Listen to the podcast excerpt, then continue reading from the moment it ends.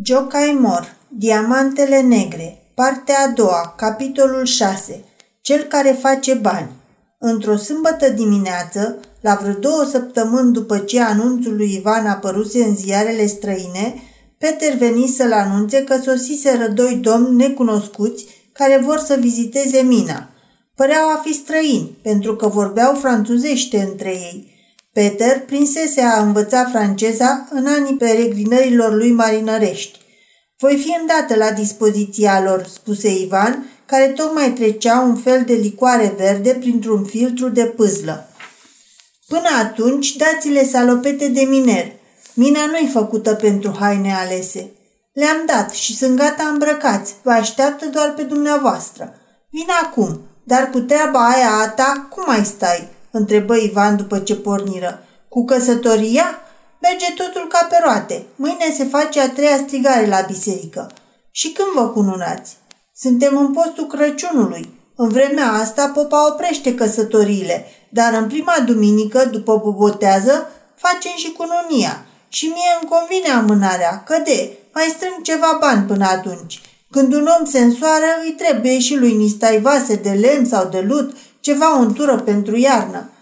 Păi tu până acum n-ai agonisit nimic din leafă? Ba da, domnule, am avut odată 150 de fiorini adunați grămadă. I-am rupt de la gură, m-am lipsit și de tutun ca să pot aduna câteva hârtii de 10 una peste alta. Taman atunci a adus dracul comisia de recrutare și am fost silit să pun în palma felcerului toți cei 150 de fiorini ca să-mi dea un certificat de reformă, pentru că mă uit cruciș. Știți, eu când mă forțez puțin, mă pot uita cruciș câteva minute în șir, dacă vreau. De aceea am fost cutit de serviciu militar. Așa mi s-au dus cei 150 de fiorini. Și la cununie o să trebuiască să mă uit mereu cruciș, pentru că popa mă cunună ca reformat. Asta e poruncă dată de Dumnezeu pe muntele Horev. Bine, Peter, cu ceva bani pot să te ajut și eu. Mulțumesc, dar nu-mi place să iau avans. Asta e ca și cum ai mânca la prânz mâncarea pregătită pentru cină. Între timp, ajunseră la locul unde îi așteptau cei doi domni. A, Felix, tu erai!" exclamă Ivan, recunoscând în persoana unuia dintre cei doi vizitatori o veche cunoștință și îi strânse cordial mâna. Acest vechi cunoscut, căruia îi se adresease, era cam de o vârstă cu el. Avea o față fină, mustăți negre răsucite în sus cu maestrie, barbișon după moda franțuzească și ochi albaștri scânteitori și pătimași. Toate acestea îl trădau pe omul de lume, chiar dacă peste costumul elegant răsese o salopetă de miner. Chiar și după felul cum își ținea capul se vedea cât de colo că ai de-a face cu un domn. Când îl auzeai vorbind, te uimea vocea lui de copil, catifelată ca a unei femei, și sonoră ca aceea a coriștilor bisericilor din Vatican. Felix se grăbi să vină în ajutorul prietenului său în punctul cel mai delicat. Mă ierți că n-am tras la tine. Tu ești un om înclinat muncii, iar eu afacerilor. Tu nu stai aici ca să faci pe domnul, iar eu n-am venit să mă distrez. Și pe urmă, restaurantul minei e cât se poate de onorabil, dar dăm voie să-ți prezint pe tovarășul meu de drum domnul Gustav Ronet, inginer de mine. Ivan îi era cât se poate de recunoscător că nu-i ceruseră ospitalitate. E drept că în casa lui aveau destule așternuturi de pe vremuri în care de ani de zile nu mai dormise nimeni. S-ar fi putut încălzi și vreuna din sobele aflate în camerele nelocuite. Totuși, dacă ar fi fost nevoit să primească doi oameni deodată, tabieturile lor lui ar fi fost tulburate – că i-ar fi putut cădea pe cap o asemenea năpastă, nici nu se gândise până acum. E adevărat, spuse foarte deschis, casa mea nu e tocmai pregătită pentru musafiri, dar și restaurantul e tot al meu, așa că vă rog să-mi faceți cinstea să fiți oaspeții mei acolo. Primim bucuroși, răspunse degajat Felix, cu atât mai mult cu cât, ca să zicem așa, am venit aici în interesul tău, la chemarea ta, Zilele trecute am citit printre anunțurile din ziare și anunțul prin care cauți un supraveghetor la mină. Da, zise Ivan uitându-se întrebător când la unul când la celălalt. Eu, în orice caz, nu mă angajez, nu mă pricep deloc, spuse Felix râzând. În schimb, domnul Rone, tovarășul meu de drum, dacă va găsi întreprinderea ta la nivelul talentului său, ar fi dispus să stea de vorbă cu tine. Domnul Rone e un vechi cunoscut al meu. A învățat la întreprinderile Creuzo și are o pregătire foarte temeinică. Domnul Rone era un om tăcut din fire și cu atât mai mult n-avea ce spune acum când ceilalți doi vorbeau între ei o limbă pe care nu auzise în viața lui. Era slab și mic de statură și avea o față pământie, ascuțită și un cioc mare de te băga în sperieți. Îți mulțumesc pentru grija prietenească ce mi-arăt, spuse Ivan. Apoi, întorcându-se spre domnul Rone, îi comunică într-o franceză foarte curgătoare că este bucuros să-i arate personal toate colțișoarele minei. Apoi au coborât în mină toți trei. Au stat până târziu. Cei doi specialiști treceau un adevărat examen de maturitate, fiecare în fața celuilalt. Domnul Rone l-a examinat pe Ivan și Ivan pe domnul Rone.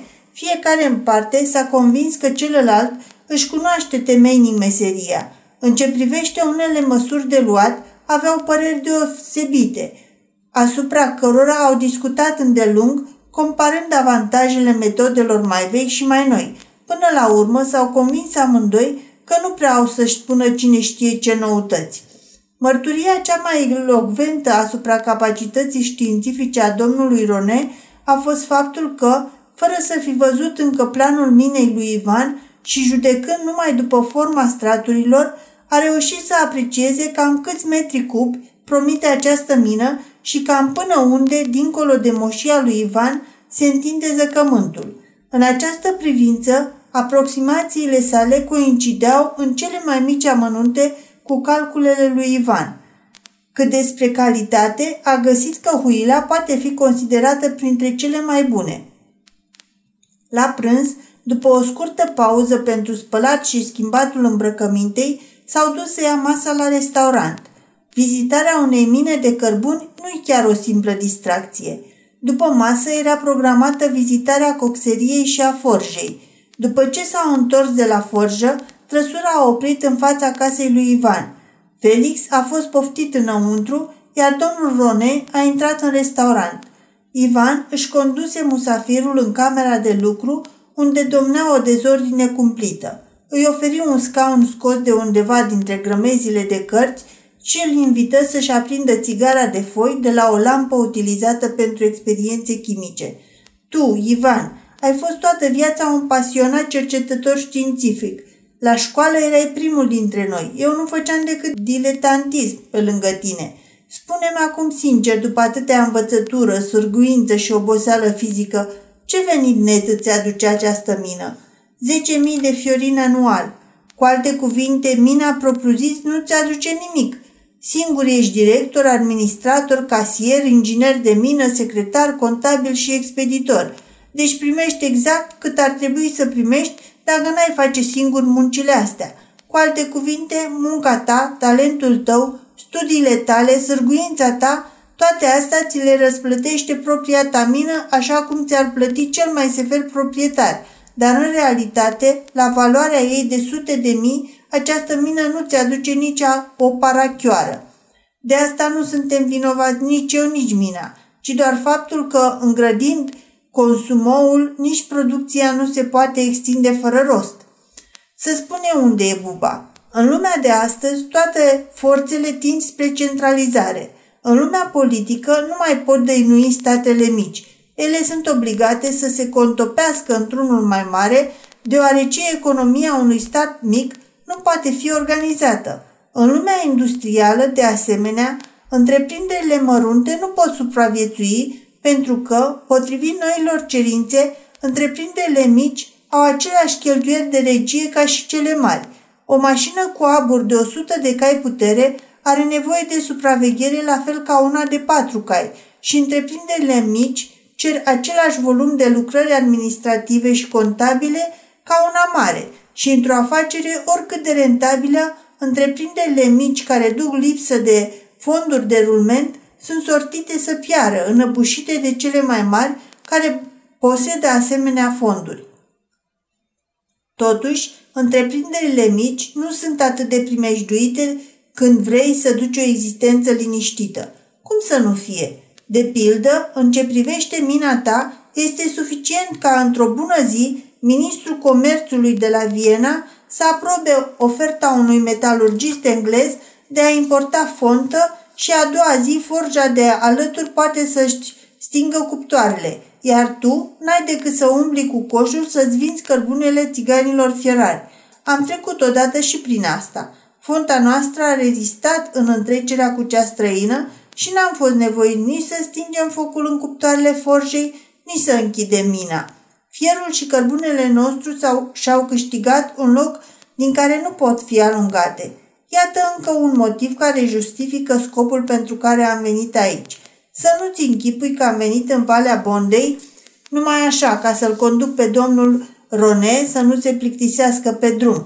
Ar fi nimerit el aici și singur. Am o propunere strașnică pentru tine. Vreau să te fac un bogat, lucru din care, firește, sper să trag și eu unele foloase. Ei, cum așa? Nu mai țin minte în ce carte de anecdote am citit că popoarele au diferite expresii cu privire la obținerea banilor. Ungurul caută bani, chereș, neamțul îi merită, Geld Ferdinand, francezul îi câștigă, Ganiel argent, iar americanul face bani, to make money. Expresiile sunt foarte semnificative. Bietul maghiar parcă-l vezi cum caută banii nădăjduind să-i găsească ascunși într-un tufiș. Neamțul, blajin asudă, muncește cu mâinile și cu picioarele până când merită banul. Francezul ușuratic riscă și câștigă dacă găsește pe unul dispus să piardă, în timp ce Iangheul, domol stă, își scobește unghiile și face bani. Nenumărate milioane mai zac încă și așteaptă să fie făcute. Unde zac? În întreprinderi viabile care nu știu să trăiască. Într-un loc zace în comore ascunse ale pământului pentru exploatarea cărora nu există capital, în altul, în capitalurile strânse grămadă, pentru folosirea cărora ar trebui o întreprindere zacă în investițiile noi, în teritoriile nevalorificate încă din punct de vedere industrial și comercial, în răspândirea mijloacelor de transport, în luxul mereu crescând, în nebuniile oamenilor și în cuceririle științei și în special în lăzile micilor capitaliști fricoși. A scoate la suprafață toate aceste comori virtuale, a croi căi pe care să poată circula rapid capitalurile care stagnează, a uni mici capitaluri într-unul mare, a găsi piețe de desfacere pentru industrie și a asigura profituri, a face ca prin credit fiecare fiorin să devină productiv în două-trei locuri, toate acestea înseamnă astăzi să faci bani. Frumoasă știință și cinstită și se pare că poți trăi bine cu ea. După care, plin de sine, Felix își vârâ vârful degetelor în buzunarele vestonului fiind sigur că prietenul său Ivan cunoștea foarte bine firma Felix Kaulman, care învârtea afaceri de bancă la Viena și Paris. Un nume frumos care, după cum poftea, era francez sau german. Într-adevăr, Ivan cunoștea firma. Felix îi fusese coleg de școală și era fiu de bancher. A moștenit banca tatălui său. Numele lui era pomenit adesea în legătură cu lansarea unor întreprinderi noi și cu încheierea unor importante tranzacții.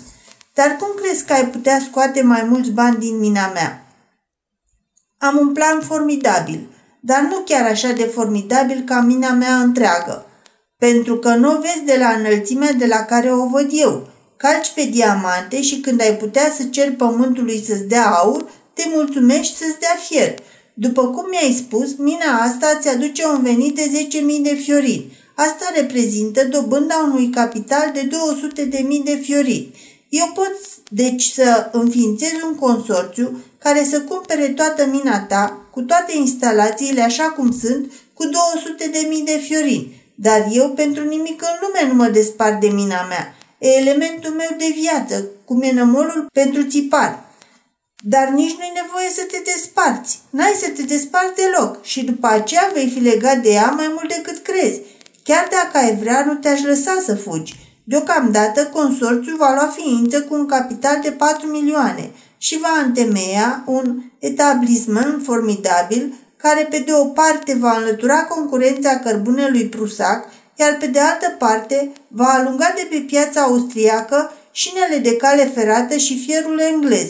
Tu rămâi directorul general al etablismentului cu un salariu de 10.000 de fiorini, vei primi drept tantieme 2% din venitul net și vei avea dreptul ca din suma pe care o vei primi în acțiuni să reții o parte al parii pentru tine și după ce întreprinderea va aduce un venit sigur de 20%, te asigur că în loc de 10.000 de fiorini venit, vei avea un venit anual sigur de 30.000 și capitalul tău va spori cu 50% și nu vei avea de muncit decât a șasea parte din cât muncești acum. Ivan a ascultat fără să-l întrerupă. Apoi răspunse liniștit. Dragă Felix, dacă aș spune unui consorțiu care are 4 milioane, dați-mi mie banii voștri și eu voi face dintr-o întreprindere care mi-aduce numai 10.000 de fiorini, una care la anul va aduce 800.000 de fiorini, atunci aș fi cel puțin un emernic. Dar dacă pe deasupra aș mai investi și bani în acțiunile acestei societăți, ar trebui să mă recunosc nebun. Auzind aceste cuvinte, Felix începu să râdă. I se părea că Ivan are haz. Apoi, agățându-și bastonul de gât și prinzându-l în mâini, îi spuse lui Ivan cu un aer de superioritate.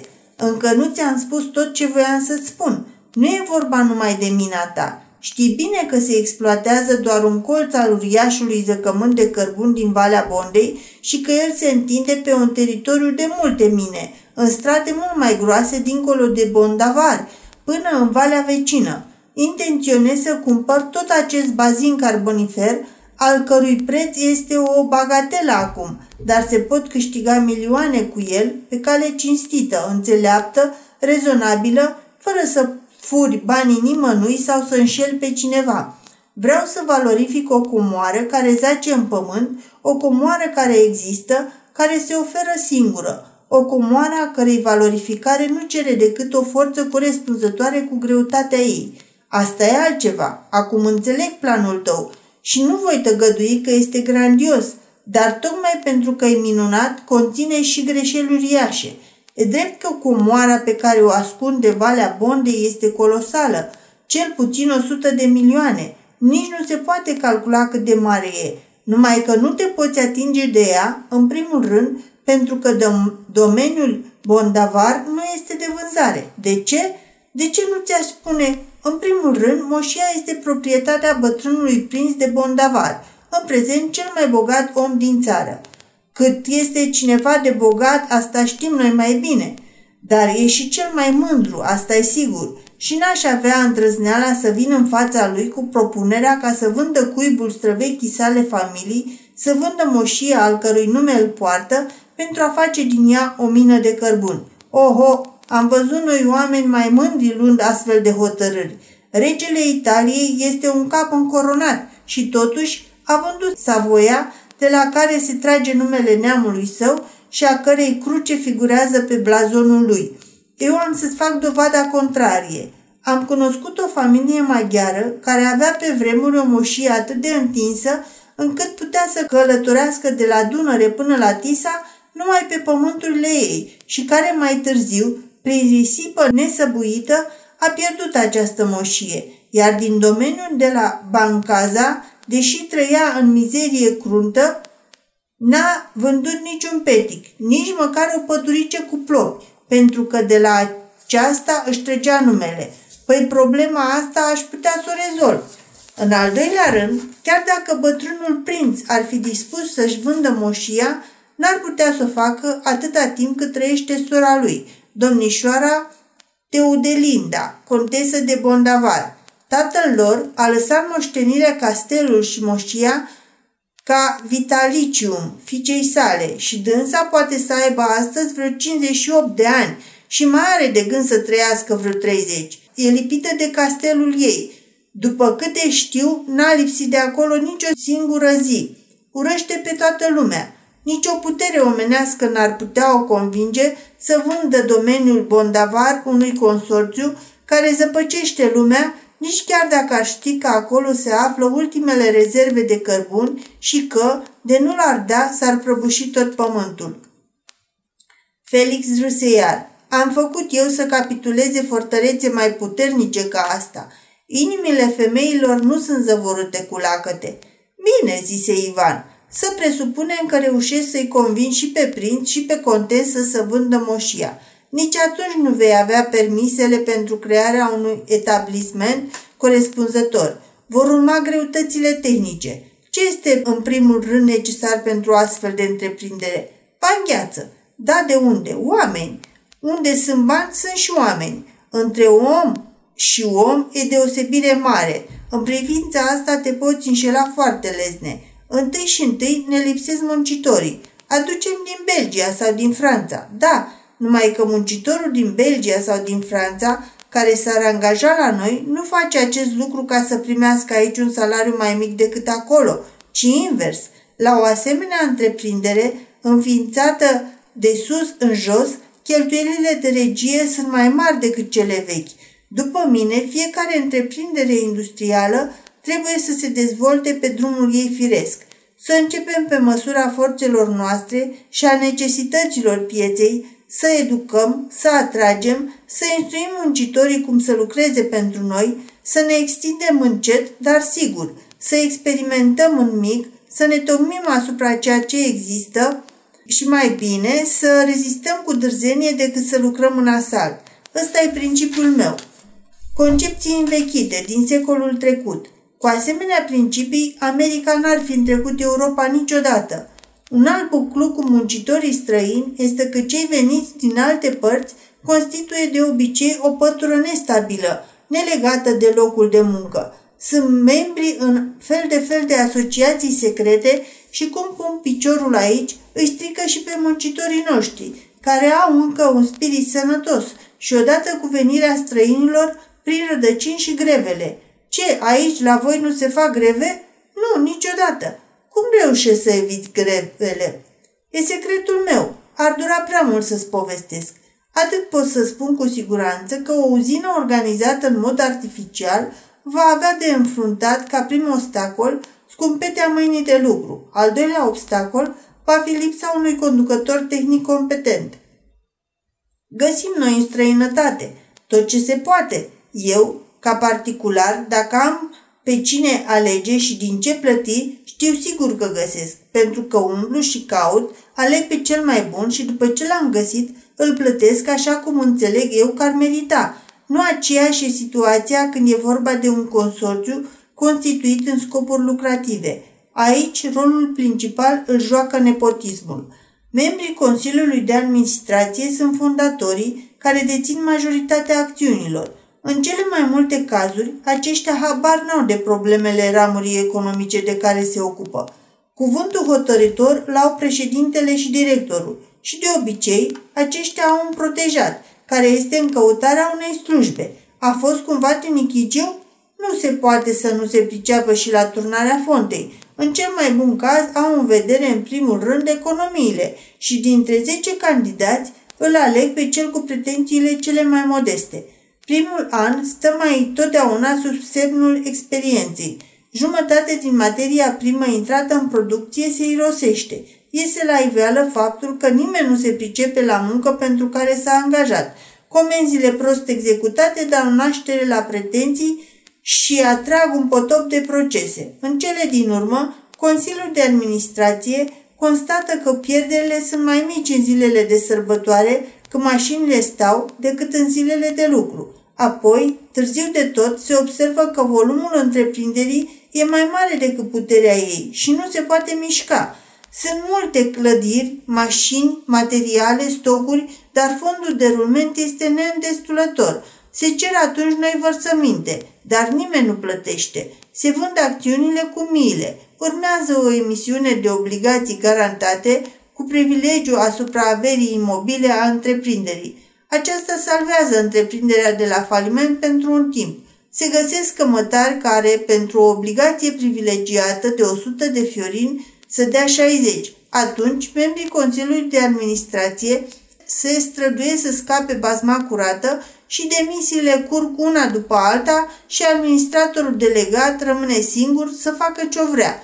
Câtă vreme mai sunt stocuri, acesta vinde tot ce se poate vinde. La deștepți, la proști, numai ca să poată plăti muncitorii și ca să trăiască și el. Până la urmă dă și el bir cu fugiții, iar în fața etablismentului se înființează portărelul în uniformă care bate toba. Cine cumpără cărămizi? Acesta este povestea oricărei întreprinderi mărețe, înșghebată în pripă, care n-a crescut trecând prin stadiile normale de dezvoltare în condițiile epocii și ale necesităților date.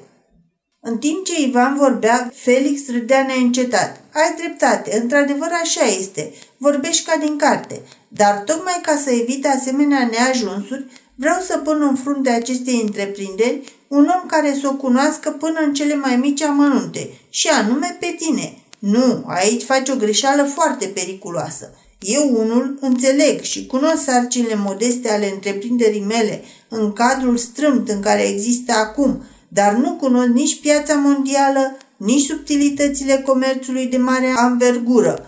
Mulți și-au frânt gâtul alergând după himera unei ascensiuni rapide, de la situația de mic industriaș sau mic comerciant la aceea de mare industriaș sau mare comerciant. În realitate, e vorba de talente și pregătiri opuse. Unul trebuie să înhațe orice câștig cât de mărunt, celălalt nici nu trebuie să-l observe. Unul trebuie să meargă totdeauna la sigur, celălalt este tentat să riște la miză mare. Unul este obligat să se adapteze la condițiile locale, celălalt trebuie să speculeze pe plan mondial. Dacă a fost dat afară dintr-un loc, să-și facă loc în altă parte. Pentru toate astea, n-am nici destulă pregătire, nici suficiente cunoștințe și nu e menirea mea să fac așa ceva. Ești prea modest. Te conving eu că nu e așa.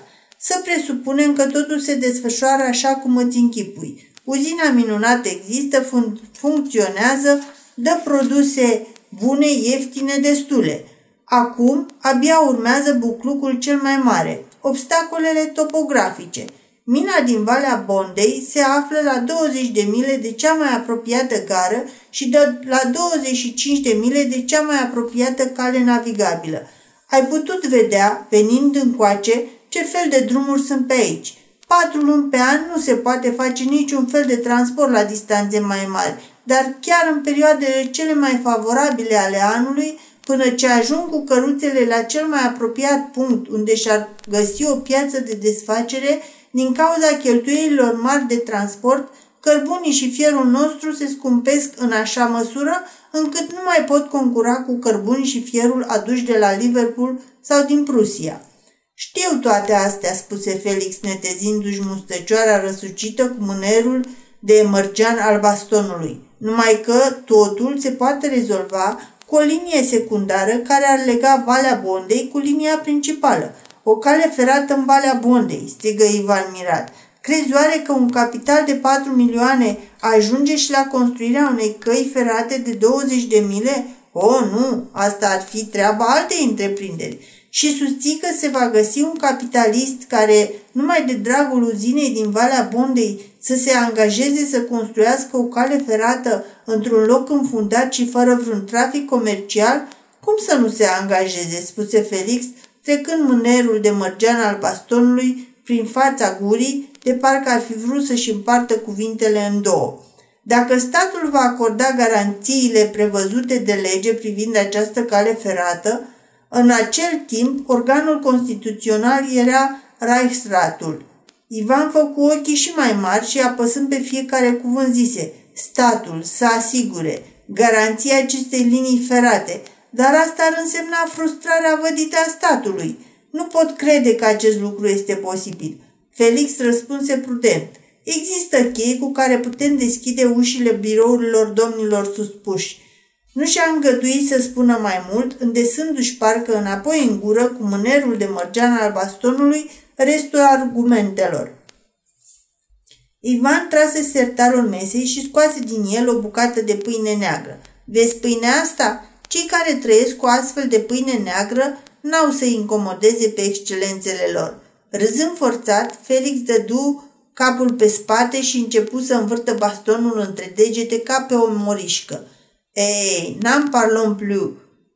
Ai să te poți asocia cu noi și mai târziu. Când îmi pun ceva în minte, fac. Mă angajez să smul moșia din Valea Bondei, de sub picioarele prințului și de sub scaunelul de rugăciune al contesei, ca să ridic aici cea mai minunată uzină a Imperiului și să o plasez definitiv în inima pieței mondiale. Sunt atât de sigur de asta cum sunt sigur că mă cheamă Felix Kaulman. Ei, îți urez mult noroc în această expediție, dar eu unul prefer să rămân acasă. Sosirea domnului Rone întrerupse convorbirea. Francezul le spuse că a luat cunoștințe de sarcinile lui, primește condițiile puse de Ivan și poate lua postul în primire chiar acum. Ivan bătu palma și apoi semnară contractul și pe loc i-a predat casa de bani și lista muncitorilor și l-a rugat ca, seara, plata salariilor să facă în antreul restaurantului, în clădirea căruia avea să-i pună la dispoziție și o locuință permanentă. Restaurantul era peste drum de locuința lui Ivan. Grupurile de muncitori se adunau în fiecare sâmbătă seara acolo, pe spațiul dintre cele două case. Ivan se duse la fereastră să vadă cum se va desfășura plata salariilor de către supraveghetorul nou angajat. Felix se așeză și el alături și începură să examineze muncitorii prin lornionul miniatural atârnat de lanțul ceasului. A, sa, spuse deodată plescăind din limbă, acest Sendrion cu fustă roșie n-ar fi o urâtă figură de bronz. Va trebui să învăț de la ea cum se zice în limba slovacă, mă iubești? Bagă-te seamă, spuse Ivan glumind pe jumătate. Are un logodnic poreclit antropofagul.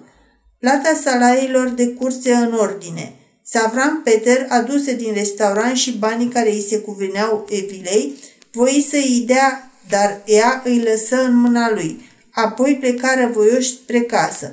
Fata a început să cânte cu mâna pe umărul lui Peter. Extraordinar, ce voce, exclamă bancherul. Dacă ar fi la Paris, ar da o gata pe Terez. Ivan își aprinse o țigară de foi, se așeză într-un colț și tăcu.